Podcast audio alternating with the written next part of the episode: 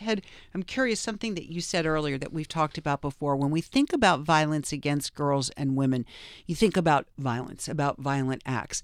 And what is really, I remember one of the earliest times that you and I spoke, there was something you said, which you just talked about, which is simple statements like you throw like a girl. Yeah. That really begins a process.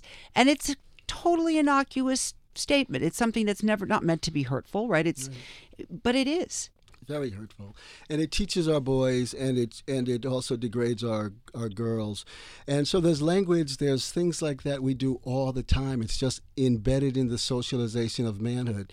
Now it's not in our DNA. It's in the it's but it's embedded in the socialization of manhood. So it's a learned behavior and it can be unlearned.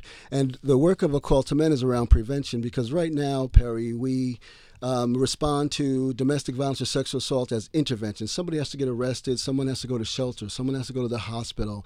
We our work is to go upstream to prevention where it never happens in the first place, and that means having our being different as men, but also having different conversations with our sons that value women and girls. That are um, when we look at domestic violence, sexual assault, bullying, homophobia. It's all gender based. It's all based on this this binary. It's all gender based. This violence, and it's really about living in this man box. And this man box is a, a heterosexual man box, where homophobia is the glue that keeps this man box together.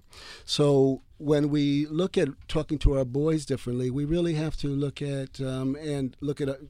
Uh, examine our language, and also our actions around how we talk to our boys, teaching them to value women and girls, not saying things that are degrading toward women and girls, embrace and express our full range of emotions. Don't conform to the pressure to always be fearless and always be in control or in charge. Value women and the lives of women, treat them equally, and promote a betterment of humanity. Do not use language that denigrates women and girls. Develop an interest in the experience of women and girls outside of the sexual conquest. Because right now we teach our boys about sexual conquest. That's what it's about. Those are the messages they're getting through the media. They're getting it through their messages in school and, and even in from father to son.